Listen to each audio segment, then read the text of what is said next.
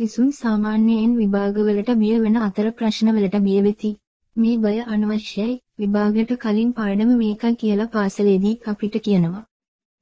එකපාරක් දෙපාරක් කියවන්න ඔබ බිය වන්නේ නම් ඔබ කියවන දේ ඔබට අමතක වනු ඇත. එබැවින් සෑම විටම සංසුන් වන්න. සිතුවිලි ලෙස ජීවිතය